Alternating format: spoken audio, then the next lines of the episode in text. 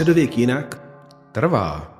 Podcast s archeologem Jiřím Macháčkem a kunsthistorikem Ivanem Folettim a s naším vzácným hostem Lumírem Poláčkem, kterého tady vítáme, ale který nám přinesl víno, což jako do hosti nedělají většinou, ale tohle je speciální host a přinesl speciální víno. Co tomu říkáš? A protože si připijeme, ne? A pak to řekneme. No tak jasně, nejdřív si připijeme. Tak, tak jo, na zdraví. zdraví, na zdraví na našeho milého hosta. Díky moc. Na zdraví, pánové. Na zdraví.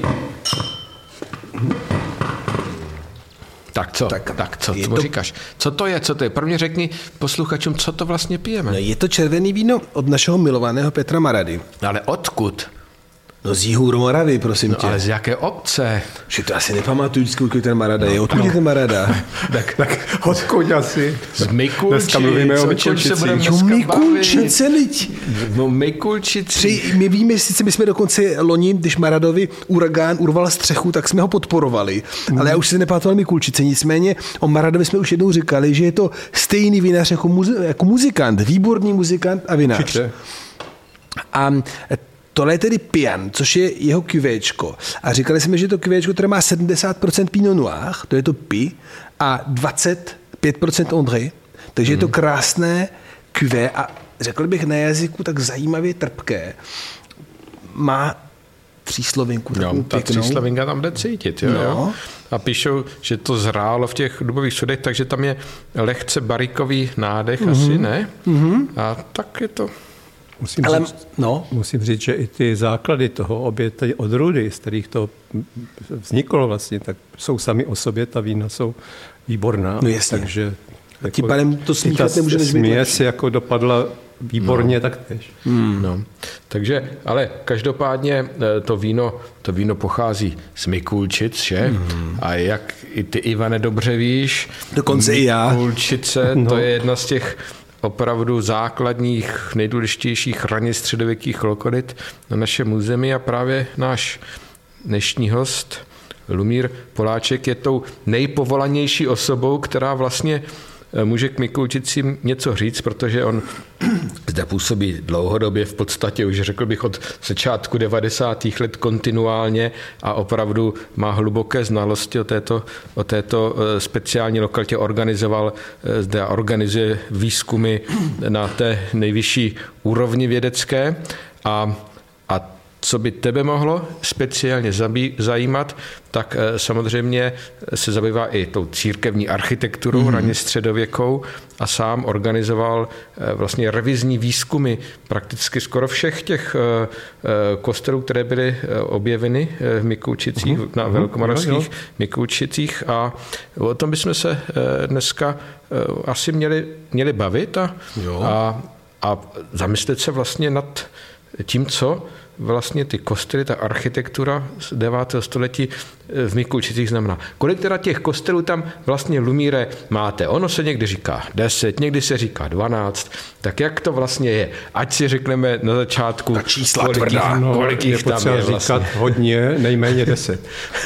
Tak to je takové, taková definice asi nejpřesnější, protože hned ten první, a musím předznamenat, že teda těch, ať už je to deset nebo dvanáct, tak se to číslovalo tak, jak se to nacházelo. Mm-hmm. No, to není podle významu nebo podle velikosti, ale podle toho, jak se to objevovalo. První byl teda už v roce padesát čtyři nebo padesát pět a tehdy oni to označili jako první a druhý kostel a ty měly být v těsné návaznosti, částečně pod sebou a my, když jsme dělali tu revizi a už i dřív to vyplývalo teda z toho zpracování, že ten první kostel nějaký podezřelý. Mm-hmm. Prostě měl to být, ty pozůstatky z díva byly nejisté, navíc, navíc ty hroby, které Poulík k tomu jako přiřazoval a podle kterých to datoval k tomu roku devět set, osm, pardon, osm set už, mm-hmm. tak to prostě, ty byly stranou, jo? Ty nebyly kolem toho, ale byly úplně mm-hmm. excentricky, tak je velice pravděpodobné, že ten kostel vlastně neexistoval.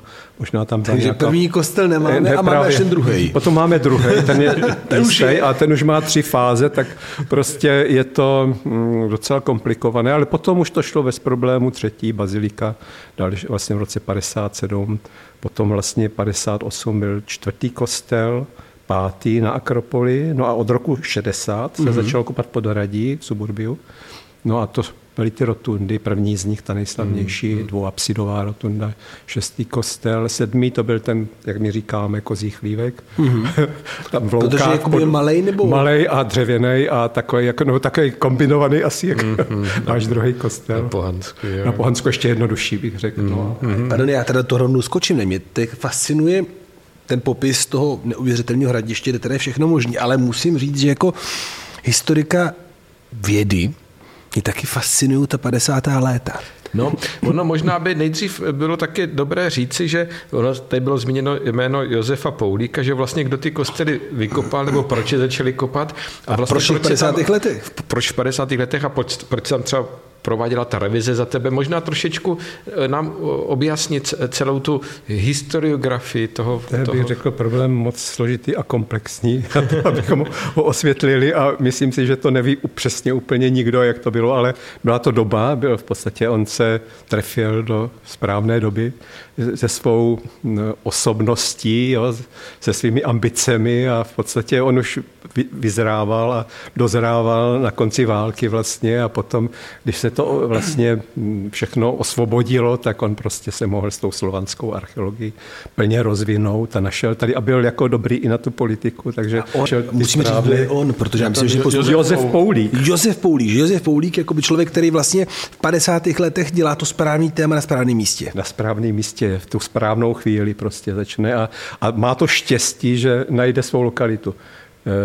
Profesor nebo Vilém Hrubý, no. jo, ten jeho potom sok vlastně a konkurent, co by se dalo říct ve Starém Městě, protože to bylo dlouhá léta konkurence mezi těma dvěma hlavními centry, Mikulčicemi a Starým Městem, tak Hrubý už to tam jako zkoumal po Zelniciovi vlastně padesát let, nebo respektive od konce devatenáctého století a Poulík zatím neměl nic, že ten v podstatě na starých zámkách kopal a na dalších lokalitách, samozřejmě důležitých, ale tak on pátral a, a vyloženě to asi myslím, že i jakoby toužil po nějaké vlastní lokalitě, kde by se hmm. mohl plně realizovat a to byly ty Mikulčice.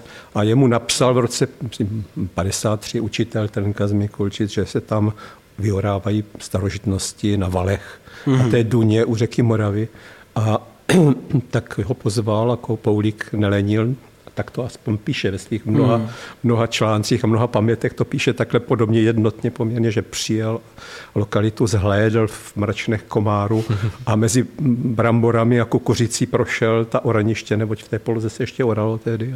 A tam teda našel ty vyvýšeniny s tou roztroušenou maltou a kousky kostí a se střepy a podle toho nasoudil, že tam muselo být nějaké významné sídlo a vzhledem tomu, že tam byla malta, takže to teda by zvlášť mělo být významné centrum. No a položil tam první sondu ještě v tom roce padesát čtyři, no a hned tam našel zdivo a vedle něj hned hroby, které jako měly nějaké šperky, sice jednoduché, ale jako jasně z toho vyplývalo, že je na světě objev nového centra, jo, když kostely, hroby dohromady a materiální kultura devátého století, kterou on celkem dobře znal, tak to bylo asi, už celkem jakoby větřil velký objev. A, a ještě k těm, mě to, to je fascinující, že padesát čtyři dozvídá se to náhodou, jde tam na Oranici, dělá ty Slovany, tomu rozumí, že jo? A teďka jak ta moc, že jo? Přece, přece jenom bavíme o tom, že jsme v tvrdých padesátých letech Milada Horáková a do toho máme prostě archeologa, který jde křesťanské památky Mikulčic a má evidentně okamžitě podporu strany. Tak jak to vysvětlíme, takovouhle věc? Já si myslím, že o křesťanských památkách se tam nemluvilo jednak mm-hmm. a jednak šlo o prostě počátky státnosti a počátky, jak oni říkali tehdy, společného státu Čechů a Slováků a byli to Slovani, jo, prostě Tyž po tom dlouhém utlačování, jako jo, prostě po té válce to bylo vyloženě jakoby obrovský boom, jo, a on, on se do toho trefil a prostě rostl. Rostl a po všech stránkách. Dokázal to politicky tak vymanévrovat, že nikomu až tak neuškodil, ale rostl mm-hmm. a v podstatě našel si ty správné cestičky tak, aby prostě ten výzkum jel. Samozřejmě my to vidíme trošku dneska jinak, že to trochu přehnali třeba pánové, že to prostě opravdu s podporou strany a, a společnosti celého systému, že to teda prozkoumali, bych řekl, naprosto dokonale těch pět hektarů do, do konce roku osmdesát devět, že to prostě bylo Opravdu tolik, že... Když říkáš že by... dokonale, tak to nemyslíš jako optimálně. Ne. A už to velmi rozorali to úplně celý. Důsledně, důsledně, důsledný, plošný odkryv a tak... Z dnešního hlediska je nám to tak trochu líto, že nám třeba něco nezůstalo. Jste, jste... Myslím, že, ale zůstalo to ještě dost, o čem svědčí právě ty vaše jaksi revizní výzkumy, které jste tam jako prováděli, hmm. asi v souvislosti s revitalizací celé té lokality, ne? Tak to, to tak vyplynulo, ono právě to odkryli. Souviselo s tím archeologickým parkem Mikulčice Kopčany, který, protože se vlastně to skončilo, ten boom těch objevů po deseti letech.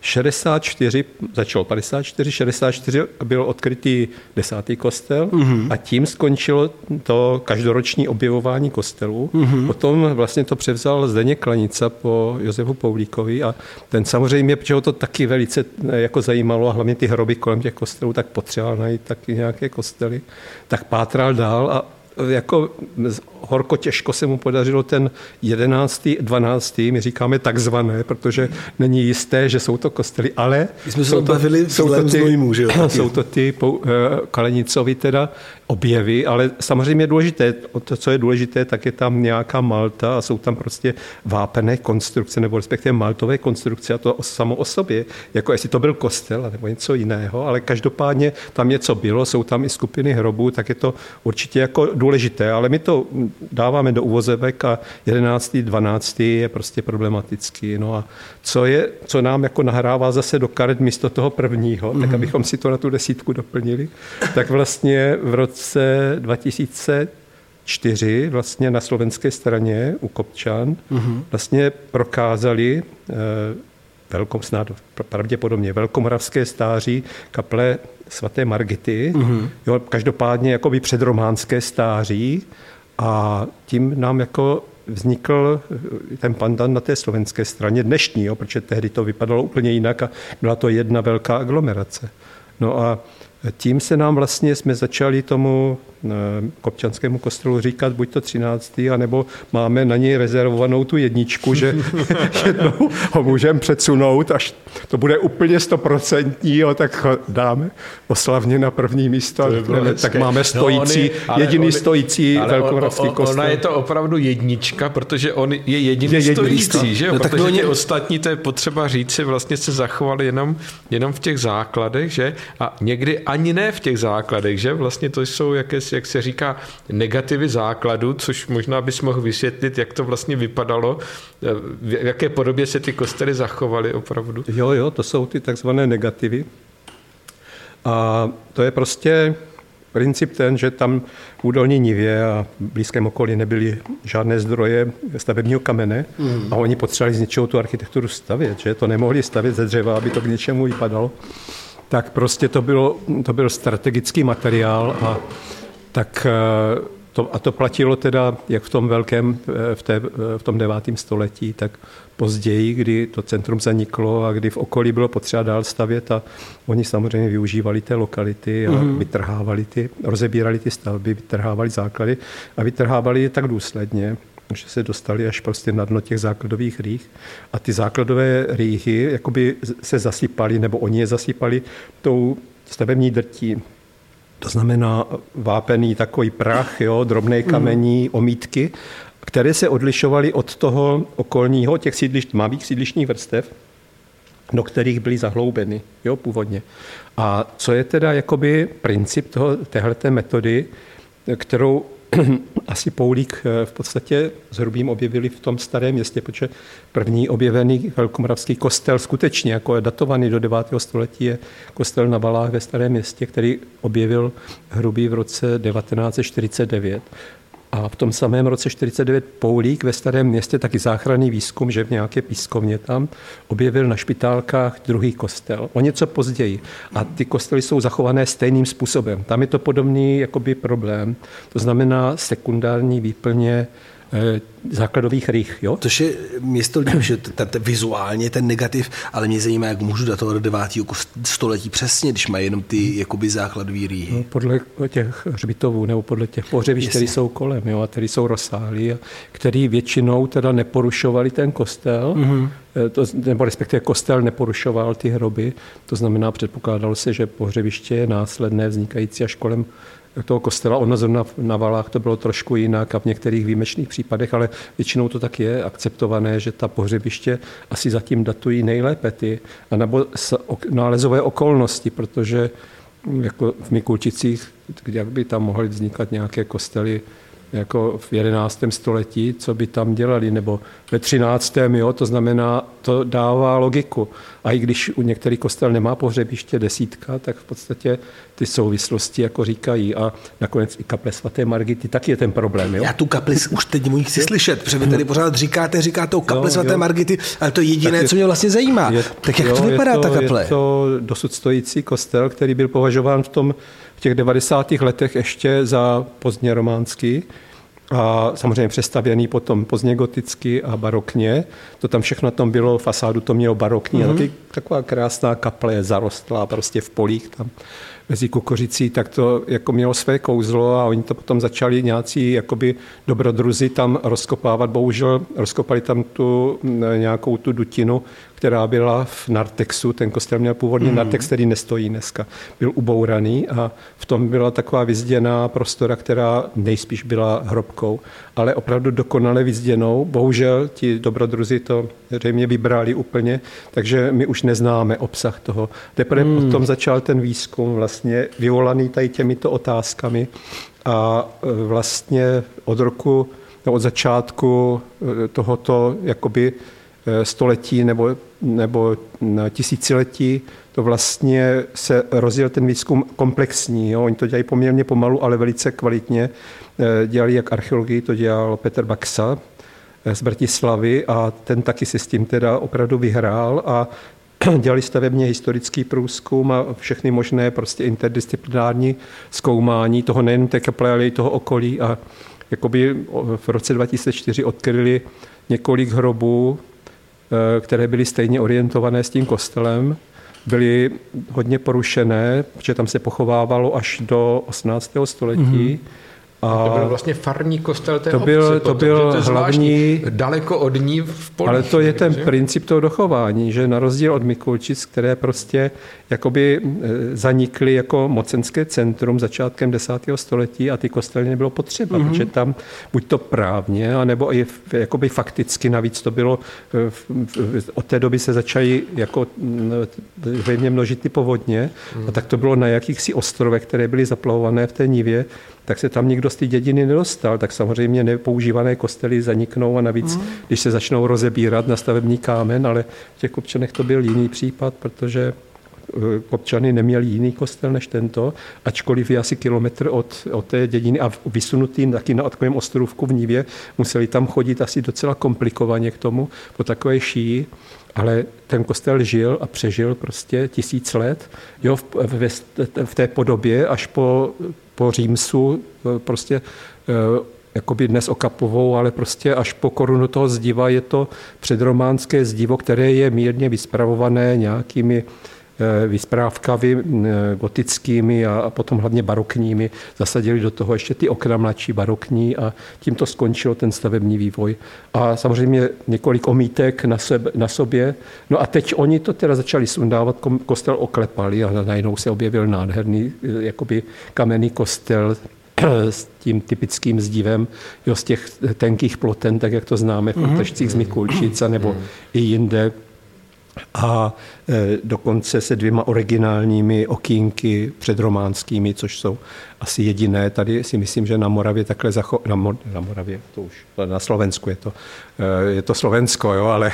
Je to Československo. Na, na Velké Moravě. Na Velké. Na velké. Ano, díky, spravil to. Teda, můj, můj takže je to jako opravdu autentické. Je to úžasné v tom, že na jedné straně ty Mikulčice zanikly tak, že v podstatě až do základu a více než do základu, jo, i ty základy oni vybrali, že to máme jenom v tom otisku, jenom jakýsi otisk, jo? Kdežto na té slovenské straně stojí kostel a nikdo si ho nevšiml, my Mikulčicích se rozkopávali lány. Skrytej, ale mě zajímá, jako, jak ten kostel vypadá, jaký má tvar? A... No, vypadá typicky jako podélná dispozice s pravoulým chórem, který je zaklenutý valeně, což je taky asi typické, a je to původní všechno, tady to, jestli z devátého nebo předrománské, to je podle mého názoru jedno. Pořád to patří k té aglomeraci a je to jakoby úžasná stavba. A, a loď? Loď je podélná, jednoduchá, byla, otev, plochý, byla otevřena do krovu. Že? Ne, neměla asi, většina těch kostelů zřejmě v té době byla otevřena do krovu, tady těch longitudiálních. A, a našly se nějaké zbytky dekorací původních, nebo ne? V, té, v presbytáři? Jsou tam v presbytáři nic, něco v lodi na západní straně úplně pod štítem mm-hmm. se něco našlo, nějaké jakoby pozůstatky maleb, protože z Mikulčic to známe jako celkem typickou věc, a, ale velice jakoby málo, v malé míře. Jo? Uh-huh. Je otázka, jak moc to bylo vymalované, ten kostel uvnitř. A navíc teda oni při té, při té opravě to zvenku otloukli úplně a nechali to, nevím, snad patnáct let to bylo, vlastně od toho roku dva tisíce čtyři dva tisíce pět, až předloni to dostalo jakoby zpátky takovou autentickou omítku, protože samozřejmě ty kostely byly omítané. A co to znamená autentická omítka? No nějaká prostě jako ručně lazená, vápená omítka, jo, podobně, z podobného složení, jak byly ty originální.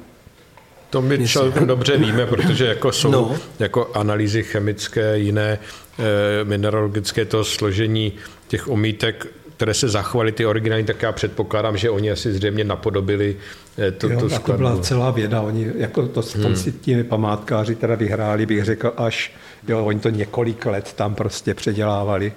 A takže je to, to vypadá, ale vypadá to hezky a vypadá to určitě autentičtěji než bez té omítky. No, určitě, bez toho, ale jasně, zase my jsme měli tu možnost se na to několik let dívat, jak, to, jak taková konstrukce kamenná, zděná, na malku. Prostě jako vypadá. Co tam člověk jakoby, jakoby trkne, jakoby na první pohled, když tam jako k tomu přistoupí, k té stavbě a kouká na to, co, čím se to liší, tak ona je jakoby mírně kónická, že jo, jako ty zdi mm-hmm. vlastně se, se jako svaží dovnitř. A ty, sardínická architektura. No, a zře, zřejmě to trošičku jako souvisí taky s tím, že oni asi si nebyli úplně konstrukčně, jakoby možná jistí, chtěli to nějak třeba jako svázat, nevím. Vím, pod, pod, podobně je konstruovaná třeba ta rotunda na Budči, že v Čechách, což je nejstarší stojící kamenná stavba zase v Čechách, že? Včetně klenby, no. no ale je to tady klenby, tak... je taky taková konečnost. Je, je, přesně. Konečnost, to... já bych to, mně tohle přijde jako předsudek trošičku fakt jako postrenesanční. Hmm. Protože ta konečnost v některých civilizacích je součást jako kvalitního layoutu. Je, otázka, jestli to nebylo i konstrukční jako řešení nějaké, jestli nebyl záměr zeslabovat to zdivo nahoru. No, já jsem se právě tak myslel, aby to, aby to bylo odlehčený. Aby odlehčený, trochu, aby jasný, to jasný. Navázalo potom do té kopule. Tak to... Mně to přijde fakt jako, když si padá ta sardíny, že, tak hmm. to je prostě klasický hmm. a vlastně to známe na některých místech na Kavkazu a ono to prostě je stabilnější a zároveň hmm. to ale má i svůj grácii, že to není prostě hmm. nutně nekvalitní. Rovná, rovná stěna neznamená hmm. nutně kvalitu. Má to, má to své kouzlo jednoznačně. Jo, to mm, prostě. No ne, určitě. Pokud tam ještě nebyl v těch Kopčanech, no tak, nebyl, určitě, tak tam to... musíš vzít své studenty a vypravit si tam. Můžete putovat pěšky mm, z Mikulčic se... do Kopčan, to sice není sto kilometrů, jak chodíte běžně, ale... Je to čtyři kilometry, ale je to, jako je to hezká procházka z Mikulčického hradiště do Kopčan k té Margitě teda. Zvláště, když tam teďka postavili ten most, že ano, nemusíte ano, brodit řeku. Poslední čtyři roky je tam most. Jenom teda poslední věc, která mě fakt zajímá hodně. To znamená, chápu to správně, takže v Mikulově prostě máme... Mikulčici. Mikulčici, pardon, Mikulčici, omlouvám tak se. Všem archeologům, omlouvám se. Mikulči, Mikulově taky důležitý. No před to víno Maradě, že? Ale takže v Mikulčicích eh, vlastně máme, teda řekněme, devět a půl až jedenáct a půl kostelů uhum, uhum. A pak vlastně přejdeme řeku a jsme mimo ten půdní aglomerát a to je ta jediná stavba, která přežívá, protože je adoptovaná jiným aglomerátem, víceméně. To je ten princip. Je to tak v té po zániku toho hradiště, po zániku mocenského centra, jo, protože, že v podstatě někdo se jí ujal. Je to, že to fascinuje věc, že já znám podobný případ z méně chrámy, mm-hmm. ale vlastně z Castel Siepria u Varese, kde vlastně mm-hmm. máme obrovské středověké město, které je ukončeno v roce dvanáct set devadesát sedm milánským biskupem. Milánský biskup srovná město ze zemí, nechá stát chrámy, jeden uvnitř a jeden venku. Ten uvnitř skončí špatně, rozpadne se a ten venku se stane farním kostelem. Úplně hmm. jiné vesnice a přežije a tam máme teda zdivu. Hmm. Podle všeho je to první polovina desátého století a tam jsou dokonce tady i fresky původně skutečné.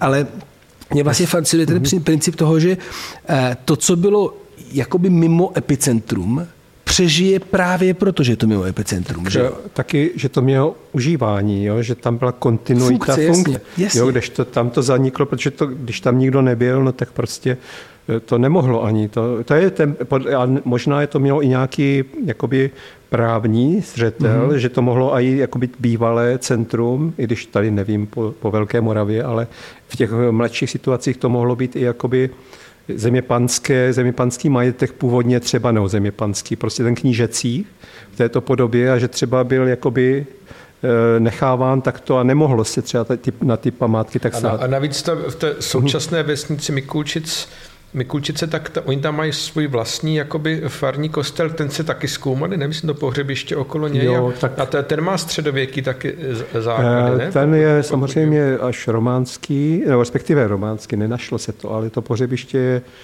z dvanáctého možná z konce jedenáctého století a vzhledem tomu, že na té listině Jindřicha Zdíka Mikulčice jsou, mm. tak je docela pravděpodobné, že to opravdu existovalo nejpozději od začátku dvanáctého století, že to mělo svého předchůdce a kolem něj se pochovávalo. Jo, řadové takže pohřebiště. Takže oni si postavili nový, nový, opravdu nový kostel. A nové město. Jako, novou a... vesnici okolo něj. No, ale mě teda ještě zajímá, a naše posluchače taky, mm. že jo, přece jenom bavíme se o neuvěřitelně důležité lokalitě, že jo. Máme kostelů pomalu, jak v největších centrech té doby, mm. a pak už na konci jedenáctého století to všechno jinde. Tak co se stalo? Co se stalo, aby takovéhle město zmizelo? V čem byl ten pád civilizace? No, já mám ale podezření, že no. to si asi musíme říct až někdy příště. Protože náš čas se už pomalu... Tak aspoň jedním slovem, to je strašný napětí, to ty diváci nesnesou. No, nechci to svalovat na Maďary. Ne, to, to ne, jako ža, ža, v žádném případě. Prostě zaniklo mocenské centrum mm-hmm. a, a s, ní, s ním zanikly ty kostely. Nevím, jak to by se dalo srovnávat s jinými centry, nevím, s Římem, nebo, ale tam to žilo dál právě. No právě. Že? Ale řekněme o ta staletí předtím, jak to bylo, jak se to vyvíjelo, ale pořád tam hrála roli, hrálo roli to osídlení. Tady opravdu bylo nějaké, až do třináctého století minimální, ale už kvůli těm přírodním podmínkám, které to zaplavovaly tu krajinu, tak to prostě bylo nevýhodné. Tam šla nějaká cesta, určitě přesto, a ten devátý kostel na kostelisku, jako taková ta centrála s těmi čtyřmi konchami, tak tu přestala stavěli na nějakou věž ve vrcholném středověku jako strážní, také mm-hmm. malé panské sídlo a já si myslím, že to jenom strážilo cestu, která takhle procházela přes tu nívu do těch Kopčan. My jsme tady mluvili o Ani, o hlavním městu mm-hmm. Arménie a to je obrovské město plné kostelů, mm-hmm. které zanikne ve chvíli, kdy se přemístí hedvábná stezka, že jo? Že prostě to úplně obrovské Ale... město, které dneska má ještě hradby, hrad a deset století kostelů. Je fakt, že ta komunikace tam musela hrát svou roli mm-hmm. a bylo to ta řeka Morava a možná to souviselo s, i s těmi přírodními změnami, mm-hmm. že prostě ta cesta tam nemohla kolem toho jít a v podstatě musela se někam přesunout, anebo s Maďary, kteří zabrali no jasně, to správné území Panonie. Za řekou Moravou už byly Uhry, že jo? Jasně. Takže najednou vlastně z jakési centrální mm-hmm. části jakéhosi útvaru politického se stala najednou opravdu no, říkáte periferie, to správně, že to mohlo být i tou mm-hmm. komunikací, ale mm-hmm. my vidíme jako ten hlavní důvod, ten zánik toho mocenského centra, že nebyl ten důvod. A, a to centrum mm-hmm. zaniká, ale sou, současně se zánikem té Velké Moravy, no, jako to je politické, politické jednotky a společenství. Mně se líbí ta konstelace, klimatická změna, ekonomická změna, politická změna a výsledek je obrovské důležité centrum, které zmizí. Jako by nám to vypadlo z oka, že? No. Bez pochyby, bez pochyby. Ne. To, to už jste řekl vy, ale my asi hrozně moc děkujeme za podcast a těšíme se na pokračování. No určitě, pokračovat musíme. Tak jo. Tak, tak na zdraví. Taky, taky, taky mě těšilo. Díky. Já jsem ochutnal toto dobré víno s vámi. A samozřejmě si popovídal v těch otázkách, které mě velmi... Vyrobilo Centrum raně středověkých studií při Semináři dějin umění s finanční podporou aukčního domu Zezula. Scénář Ivan Foletti a Jiří Macháček, zvukový záznam Gajane Achverdjanová, Katarína Kravčíková a Žanet Rendeková, zvuková postprodukce a znělka Jakub Kraus. Podcast Středověk jinak trvá.